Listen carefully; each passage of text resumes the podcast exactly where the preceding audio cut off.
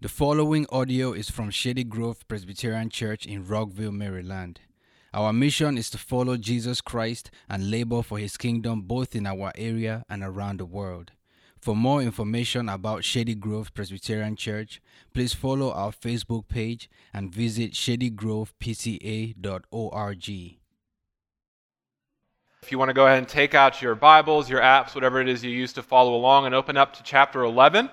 If you do not own a Bible, we have blue paperback Bibles in the seats in front of you that you can take out and use to follow along, and those are actually our gift to you, and so we would please ask that you would take those and read it. We have some ones that might be in better condition out in the lobby for you as well.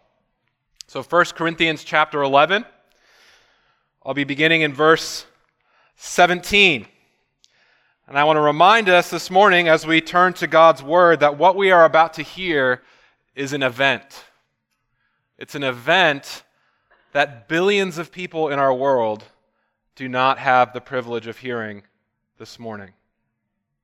And so let's turn our hearts and our minds and our full attention now to the reading of God's Word, 1 Corinthians chapter 11, verse 17. But in the following instructions, I do not commend you, because when you come together, it is not for the better, but for the worse. For in the first place, when you come together as a church, I hear that there are divisions among you. And I believe it in part, for there must be factions among you, in order that those who are genuine among you may be recognized. When you come together, it is not the Lord's Supper that you eat. For in eating, each one goes ahead with his own meal.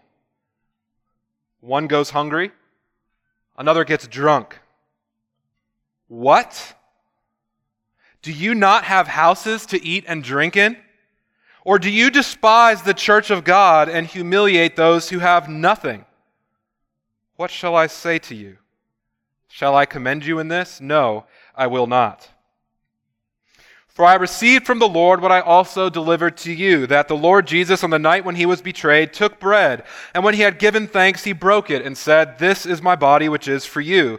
Do this in remembrance of me." In the same way also he took the cup after supper, saying, "This cup is the new covenant in my blood. Do this as often as you drink it in remembrance of me. For as often as you eat this bread and drink the cup, you proclaim the Lord's death until he comes. Whoever therefore eats the bread or drinks the cup of the Lord in an unworthy manner will be guilty concerning the body and the blood of the Lord. Let a person examine himself then, and so eat of the bread and drink of the cup. For anyone who eats and drinks without discerning the body eats and drinks judgment on himself. That is why many of you are weak and ill, and some have died. But if we judged ourselves truly, we would not be judged. But when we are judged by the Lord, we are disciplined so that we may not be condemned along with the world. So then, my brothers, when you come together to eat, wait for one another. If anyone is hungry, let them eat at home, so that when you come together, it will not be for judgment. About the other things, I will give directions when I come." Let's pray. Father, we ask now for your wisdom and your discernment and your kindness upon us. And we pray principally as we study this text about the Lord's Supper and then we come to the table together that you would exalt Christ before us, his work and his salvation. We pray this in his name. Amen. In our family, we have an unspoken ritual about when the Christmas season begins. It really started more out of convenience than anything else. The first year that we were married, we lived in a small apartment, and one night, the week of Thanksgiving, a few days prior to, we walked over to Home Depot, and we were pleasantly surprised to find out that nobody was thinking about Christmas trees yet. And so we had the best of customer service, like just they cut the trees for us and all of that. And so that's kind of become our unspoken ritual of when does Christmas start in the Hine household.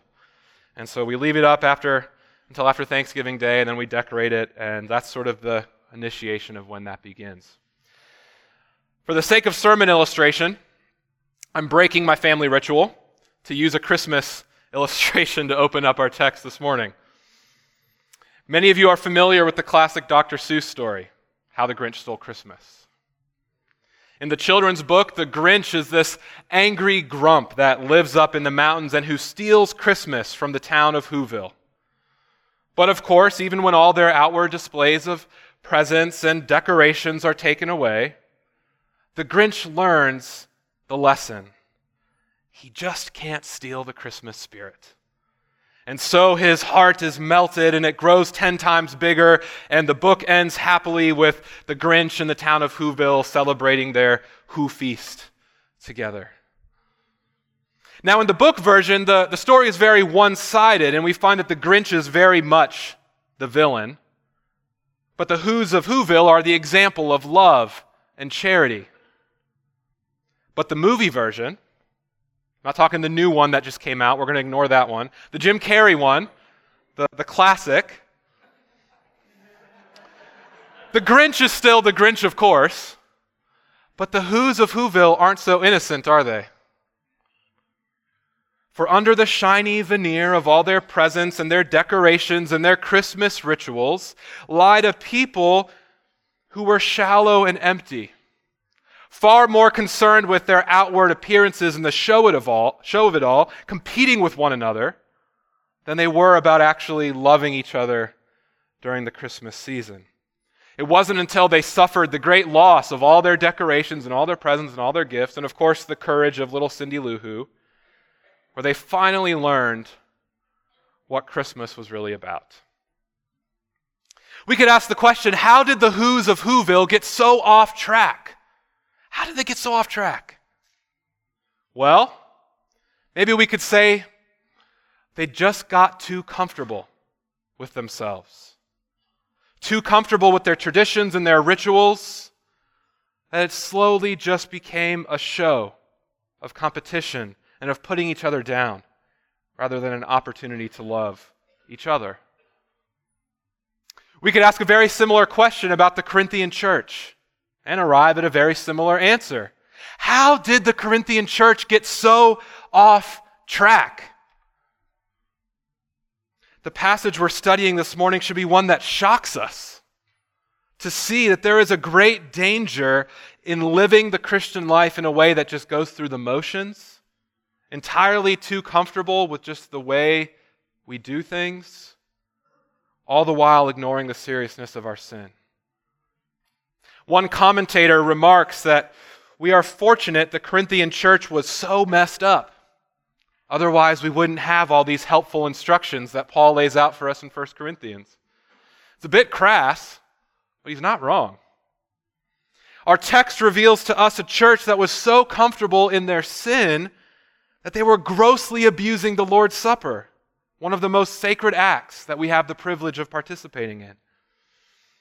But I'm excited to get into this text with you this morning because I think what we're going to see is just how special the Lord's Supper really is and how it has the ability to bring about renewal in our hearts and in the life of our church. So our text this morning has 3 pretty neat sections that give us 3 pretty neat points, so I'll go through this point by point. The first point is wrongful participation in the Lord's Supper. Secondly, rightfully remembering the Lord's Supper. And then finally, we'll see some helpful practices for taking the Lord's Supper. So, wrongful participation in the Lord's Supper. Let's get after it. I'm looking at verses 17 to 34, specifically 17 to 22. Paul uses the expression, when you come together, 3 times. In this opening section, he uses it another 2 times in the close of this passage. When you come together. As we have seen throughout this study of 1 Corinthians, Paul is very concerned about what the church looks like when they come together and interact with each other. We've seen how he's addressed these very practical problems of sex and sexuality, marriage and divorce, being a life of being single and how to cultivate that in a godly way and protecting the consciousness of others and all of these things. One of the issues that presents itself at the beginning of the letter and he continues to address throughout the letter and we see here is this issue of divisions in the church, these schisms that have taken place. And I want you to see just how seriously Paul takes this issue Look at the weight that he gives it in verse 17. He actually says, your divisions are so bad that when you come together, it is not for the better, but actually for the worse because of how badly you treat each other. One of the things that has surprised me in studying 1 Corinthians in closer detail is how often Paul is interacting with the popular philosophy and cultural teachings of his day.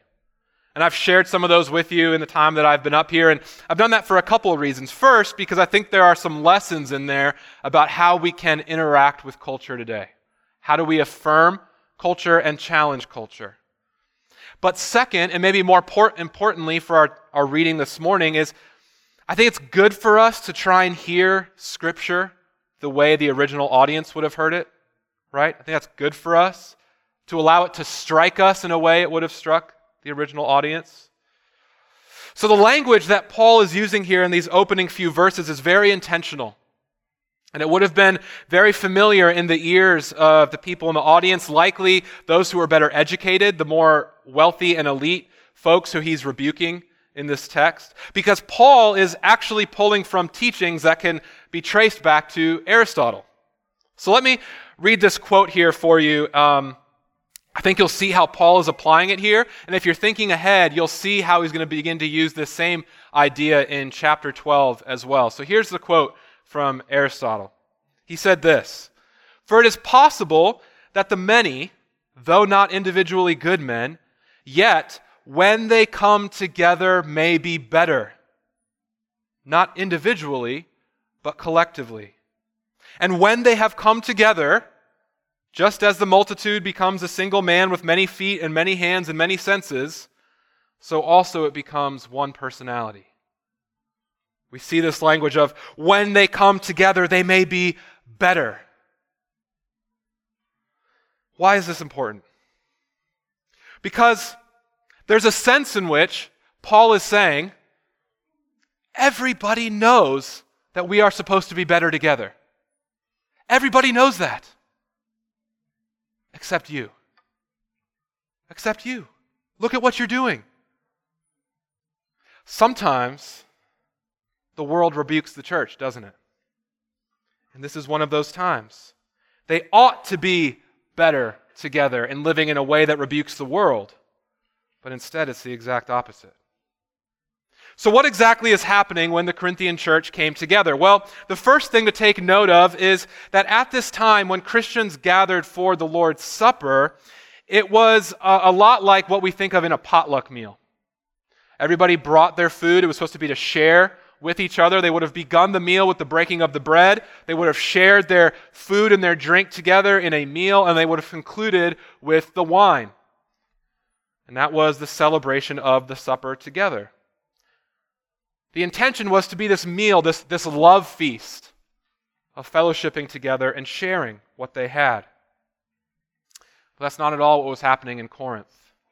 The problem is summarized in verses 20 to 22. The abuses are so bad that Paul said this isn't the Lord's Supper at all that you're eating. Because instead of sharing with each other, everyone is just eating their own food that they brought, which meant the richer Christians were eating their own food, and the poorer Christians who were unable to contribute to the meal were going hungry. To our modern ears, I think this is a pretty unbelievable problem to have, isn't it? Like that's pretty bad. It's hard for us to imagine a scenario where Christians in a community actually believed that these kinds of actions were justified. But to the first century Corinthians, this was just entirely normal. This is just what you did. The homes that these people were meeting in would have had a small dining room. Likely it could have sat about 9 or 10 people. And in order to have a home like this, in order to seat this many people, they would have had to have been wealthier members in the community. And so you had this dining room that could hold 9 or 10 people. And then you would have an atrium. And in the atrium kind of is where everybody else would sit. 30, 40, maybe 50 people could sit in there. And so the way that these dinners would go, sort of in the culture, was the wealthier, richer, more privileged folks who were invited to be in the 10, the lucky 10, would sit in the dining room. and everyone else would sit in the atrium. And it was very common practice to divide food and drink up by class. It's very common practice to do this. We have examples of this, and we can just read records of people bragging about their hospitality, all the while giving the good food to the rich folks and letting the poorer folks in the atrium get the scraps. And we may think that this sounds unfair, but it's very easy to be blind to cultural sins when the cultural sins favor us, isn't it? It's kind of like how it works when you ride an airplane often. If you're anything like me, you end up riding in the back of the airplane all the time by the lavatories, and it smells like a lavatory, and the engines are right there, and it's loud, and you have to pay $20 for a bag of peanuts, and you're sitting there just grumbling the whole time, like, why do the first class people get to be treated so much better? Like, they get behind the curtain, the big seats, the good food, and all of that, right? And so we grumble. And then, one day, we're the lucky one that gets the free upgrade. Don't mind if I do, right? We don't think anything of it when it benefits us. And so by continuing to live unchecked lives in a culture which exploited and snubbed the poorer members of the community, the wealthier Christians had become completely desensitized to the effects of their sin. I think this is one of the reasons why it's important for us often to reflect on the power that culture has on us. If we don't reflect on that deeply and often, we're going to be blind, maybe just to the very subtle ways that we sin against others. Because this is exactly what sin does to us, isn't it? It numbs us to its effects and its consequences. I've had 3 surgeries on my left arm. On the second one, they moved the funny bone nerve to the other side of my elbow. And so now, if I take my finger and I rub it along my arm, I can feel this. I can't feel this. I can feel this. I can't feel this. My nerve was getting pinched, and so in order to relieve the pain, they had to move it. And the consequence is now there's no feeling left. Sin has very similar effects on the human heart. When we give into it, it slowly... our pride and our lust and our private addictions and sins that no one knows about, it numbs us to the point that we can't feel anymore. We can't feel what we can't feel. And so when left unchecked, these subtle sins can wreak havoc and grow like weeds among the harvest of God's people. But now notice how Paul addresses this situation. In order to address the problems that were happening in the participation in the Lord's Supper, he shows us how to rightly remember the Lord's Supper. Number 2, looking at verses 23 to 26. Paul says, "For I received from the Lord what I also delivered to you, that the Lord Jesus, on the night when he was betrayed, gave us this gift, this meal, which we now call the Lord's Supper." The only other time that Paul uses this language of directly receiving something from the Lord and delivering it to us is when he speaks about the gospel in 1 Corinthians 15 and Galatians 1. So the fact that Paul is using this language here should alert us to the importance and the significance of this supper that we have the privilege of partaking in. He gave it to his people on the night when he was betrayed by Judas, then left to be abandoned by his followers. Have you ever paused? Have you ever paused to consider the depth of love and mercy that we can see at this table? That on the night when he knew we would betray him, he gave himself up for us. John Flavel, a 17th century English Puritan, he compares the Lord's Supper to a dying husband who leaves behind a portrait of himself for his wife to remember him by. It's a sweet image. John Mitchell and I had the privilege of taking communion to Margaret Davis on Friday. Those of you who don't know Margaret, she's a woman in her 90s living in a nursing home. Been widowed for nearly 5 decades, I believe. She keeps a picture of her husband on her bedside. She knows, and she's a lesson to us all, of what it means to look to a portrait to remember someone by as she waits to see him again. Behold, the 4-dimensional portrait that Christ wants us to remember him by. With our sight, with our taste, with our touch. A real body broken. Real blood shed. It ought to arrest our senses, and more importantly, it ought to arrest our hearts. Clearly, the Corinthian church had completely missed the boat. They had failed to see, as Bruce Wiley was pointing out to me this week, he said, they had failed to see not only what the supper was, but whose it was, and the effects it was supposed to have on the community. I think it would be good for us to stop here and just reflect for a moment on the power of ritual. It's significant that in his parting hours, Jesus left us a ritual, a community ritual that is to be practiced and celebrated often. We all have rituals. Some are private, some are communal. Brushing your teeth every night is a solid private ritual that to put into place. I would recommend it for each of you. Getting your Christmas tree with your family the week of Thanksgiving is a ritual that marks the beginning of the Christmas celebration for your household.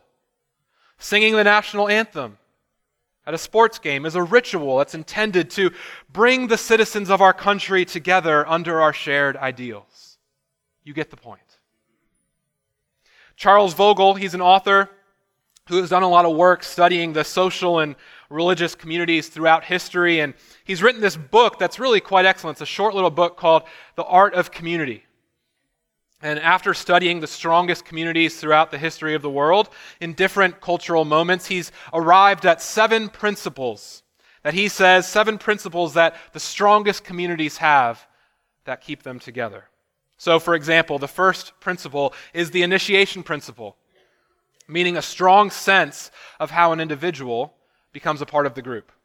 Okay, so in the church, that means making a public confession of faith in your local congregation and being baptized if you haven't already. That's the initiation into the church. It means clear next steps and how to be involved in our church and to take a part of our community.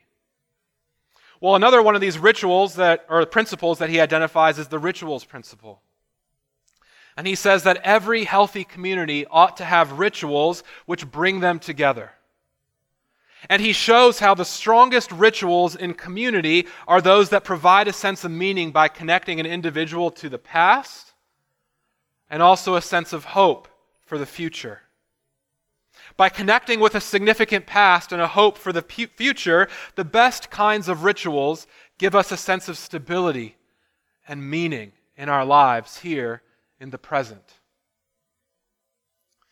So when we come to the Lord's Supper, we ought to be incredibly grateful that Jesus has left us with such a ritual that has the power to bring about life in our community. We participate in the Lord's Supper as a way to remember what he has done for us. We also participate in the Lord's Supper, Paul says, as a way of proclaiming Jesus until he comes again, a hope that he's coming back for us and he's going to set everything right. J. Todd Billings, he's quoted in your bulletin this morning. He's one of just one theologian in a long line of theologians in church history who has helped us to see the importance of our habits in reorienting our hearts after the things of God. You see, it's not enough to simply say no to the things of the world. We need to learn how to say yes to the things of God. We can't simply say no to our current world and our current consumer culture. We need to accept an invitation into a better world through better practices, through better symbols, through better rituals. The Lord's Supper is an invitation to participate in the new world, complete with new meaning and a better way of being. And this is one of the reasons why it ought to be practiced often, just like the daily collection of manna in the wilderness reminded the Israelites to be dependent on God. Frequent participation in the Lord's Supper reorients our hearts for Jesus. I wear an Apple Watch. It was a graduation gift to me when I graduated seminary. It's kind of just a glorified Fitbit, I've realized. It's really not everything it's cracked up to be. It's helpful, though, for reminding me of when I need to stand up. You know, been sitting for too long. It's helpful in reminding me to just, go on that 5-minute walk and you can get your 30 minutes of exercise in today. Maybe even to take a break, to breathe, and to reflect, right? It will even alert me if my pulse all of a sudden spikes in an unexplained way. But one thing it cannot do is tell me when my heart has gone astray and fled the love of God for the things of this world. But this meal can. This meal can and does do that for us, which is why we need to come to the table as often as we are able and rightly remember what Jesus has done for us. And so, having rightly remembered the Lord's Supper, Paul is now ready to close with some helpful practices for taking the Lord's Supper. Helpful practices for taking the Lord's Supper. I'm looking in verses 27 to 34. And so I'm just going to conclude here with two important points of application for us. One is more personal, and then one is more relational. So, first, how ought we to personally apply the warnings we see in verses 27 to 32? These strong warnings that we see here. Paul says that in light of these things that I have said, we ought to examine ourselves when coming to the Lord's Supper. The warning here is strong as he indicates that because of the present sins in the community, people are sick and they're even dying. The Bible's pretty clear about this. Not every sickness and disease is caused by sin, nor are we able to know which sicknesses and diseases in our community are caused by sin. But some are, which is why James says in James chapter 5, the church ought to be a place of confessing sin to one another. So in those cases where sickness is caused by sin, we may be healed. However, I think some of us, in our shame over present sin, we can be prone to misapplying these verses. Shame is a powerfully negative emotion. Shame is this feeling, as author Dr. Brené Brown says, it's this feeling that washes over you, that convinces you you're not worthy. That's what shame does. It wreaks havoc in our lives. And so when we feel shameful about present sin or something that has happened in our life, we convince ourselves that we are unworthy to take the supper. And out of some kind of self-inflicted punishment, maybe it ought to be best for me to refrain from taking it. But this is not what the Scripture teaches, friends. This meal is for repentant and believing sinners, not sinless, perfect Christians. One of my seminary professors, Dr. Howard Griffith, a man who I love dearly, has really helped me understand the Bible's teaching about this.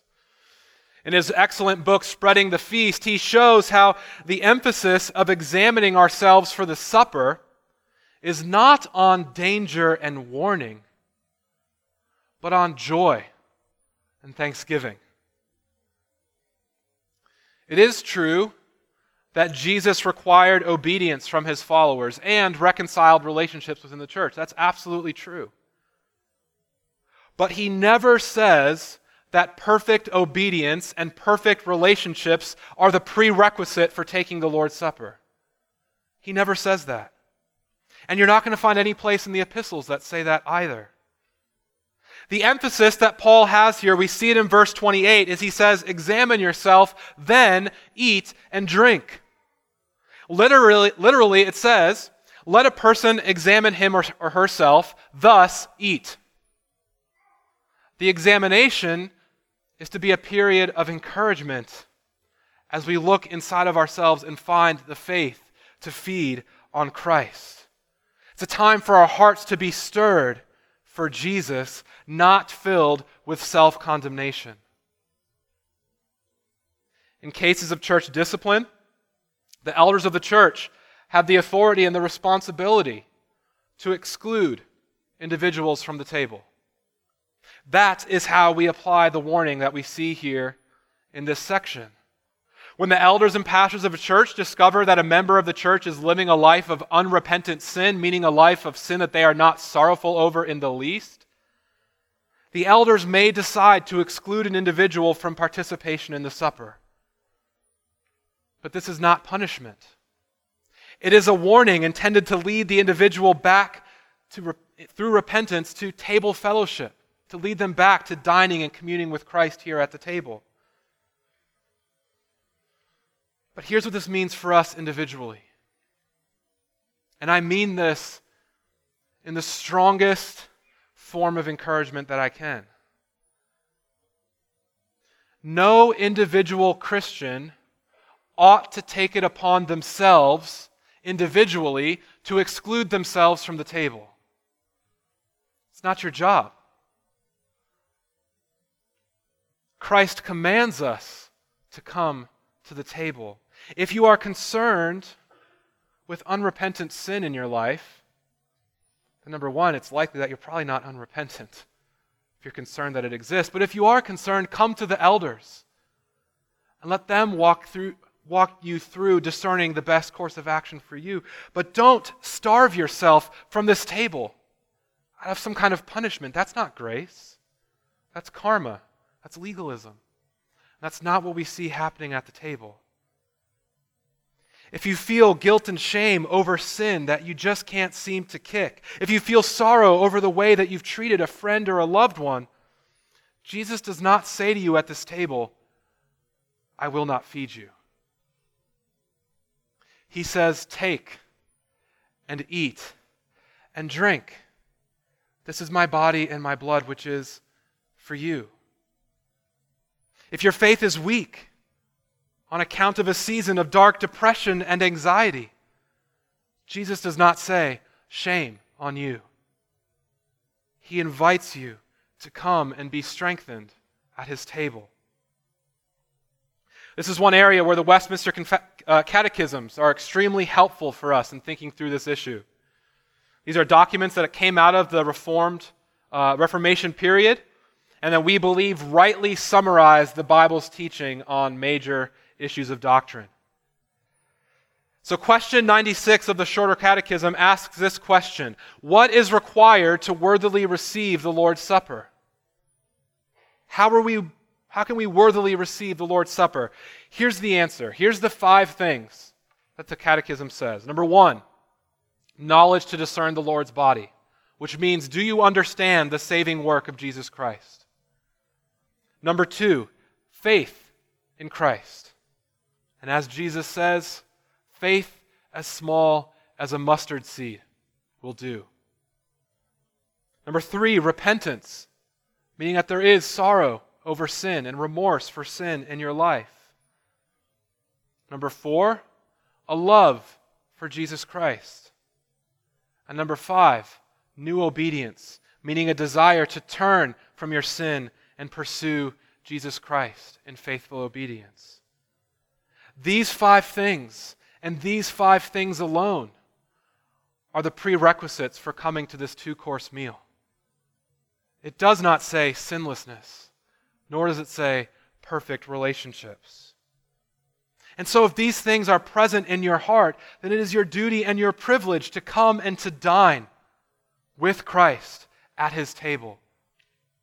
And this is why we use this language in our invitation to the table. We invite all baptized and professing Christians who are members in good standing of a Bible-believing church, which just means you're a professing Christian not under church discipline. It is a warm invitation of joy and thanksgiving to come and feast at the table, not an invitation of danger and fear. Christ promises to feed his people and to strengthen us to carry out his will. And so if we exclude ourselves from the table out of some form of self-inflicted punishment, we're starving ourselves of the nourishment that Christ has promised he will give to us. So that's the first application. The second one is quick. The second one is more relational. I'm looking at verses 33 and 34. Paul says, if you really understand this meal, you will see it as an opportunity to wait on each other. Or it could be translated, to share with one another. You see, this goes back to the power of ritual. Jesus has left us with a meal that can bring about new life in our churches and in our time, in our lives, every time we celebrate it. We come to this table as a people who are poor and who are weak and who are needy. And when we feed, we are strengthened to love each other more and more. This is a table of love. It's a love feast. And when we receive the love of Christ, we are nourished to then extend it to other people. This sounds nice, except people are crazy. Every one of us, we're all crazy. And we're difficult. But when we come to this table, we remember that despite how crazy each of us are, how difficult we all are, how filled with sin we sometimes can be, Christ loves us and promises to feed us at his table. As we feed on him, we are strengthened to love others as we have been loved. When we feed on Christ, he strengthens us to love others, to forgive, and to repair broken relationships, and even broken marriages. When we participate in this meal, it's the perfect opportunity to go and approach someone you have wronged in the church and apologize, to pick up the phone and call a friend and ask for their forgiveness, or to turn to your spouse and apologize for what was said on Saturday night. That is the transforming power that the supper can work in a church community every time it is celebrated.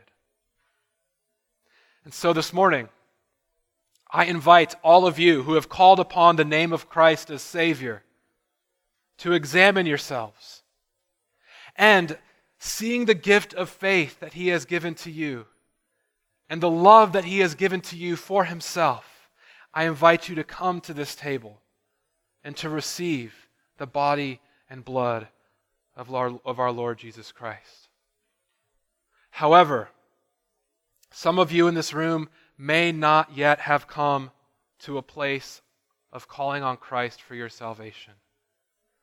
Perhaps you're still struggling with questions about his claims, or perhaps why you need a Savior, or about maybe something much more personal, such as suffering that you've experienced in your life. I want you to know this is a safe place to ask those questions. But instead of coming to this table this morning to eat and drink, I want to ask you instead to sit and consider this portrait that Jesus has left of himself for us. Come to Christ, this Savior whose body was broken that you might believe in him and receive his forgiveness. He will meet you and embrace you in his kindness and in his love. And if you have any questions about what that looks like, please just ask anyone that you've seen up here up front this morning. To those who believe, come this morning to take and eat. Come because Christ commands and he invites you, not because you have made yourself worthy, not because you are perfect. Come because your loving Savior calls you to be nourished. Let's pray together. Father in heaven, we thank you for your word. And we thank you that through the Corinthian church and the letter that Paul has written to them, we can see these very present applications for our lives in our church today. I pray this morning for those in this room who may be feeling a spirit of shame and guilt or doubt, that you would call them to yourself this morning and invite them and help them to see that their shame is not a barrier to receiving this meal this morning and to dining with our Savior. Thank you, Lord. Be with us now, we pray. We pray this in Christ's name. Amen.